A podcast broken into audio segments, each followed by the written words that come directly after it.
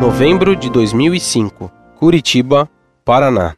Prezado professor Orlando, há alguns meses atrás enviei alguns e-mails para o senhor através do site, demonstrando o meu interesse pela doutrina católica, principalmente através das obras de Santo Tomás de Aquino. Na época, o senhor até me convidou para assistir uma série de palestras em São Paulo, mas infelizmente eu não pude comparecer. Lendo as últimas notícias do site, me alegrei por ver que o senhor virá a Curitiba. Gostaria de, desde já, receber informações de como participar das palestras.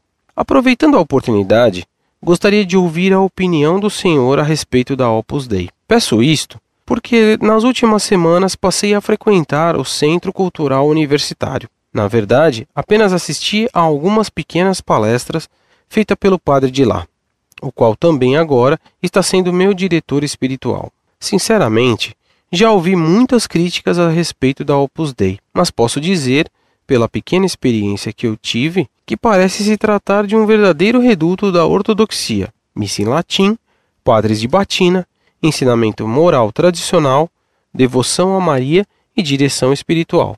Isto é, padres realmente preocupados com a vida espiritual dos fiéis. Em meio ao caos que temos que contemplar a cada dia dentro da igreja, a Opus Dei me pareceu permanecer fiel à tradição e ainda por cima ter prestígio dentro da igreja, pois pelo que eu sei, ela teve grande apoio do Papa João Paulo II e agora igualmente do Papa Bento XVI. Até mais, Pax Domini.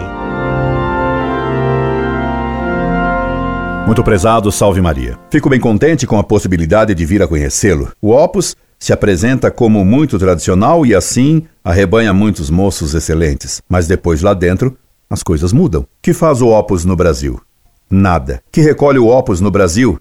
Dinheiro e almas. O dinheiro, a Opus usa, as almas também. Você leu o livro de Jean Lawande, que acaba de sair sobre o Opus? Seria interessante que o lesse, embora o Lawande se revele um liberal e contrário ao que o Opus tem de bom. Mas o que assusta no Opus é sua contradição profunda. Lá dentro é só missa antiga, fora é missa nova.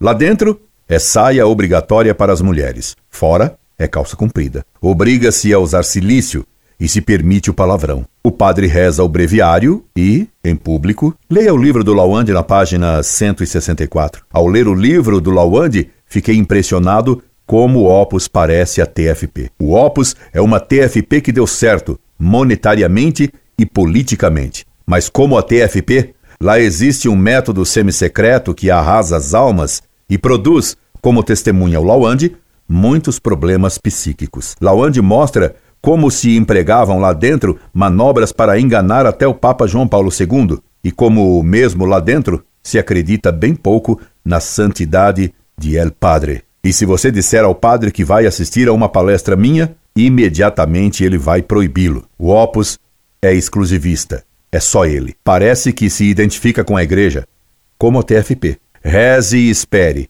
Eu rezarei por você e o esperarei em minha palestra dia 17 em Curitiba. Um forte abraço. Incorde Jesus Semper. Orlando Fedeli.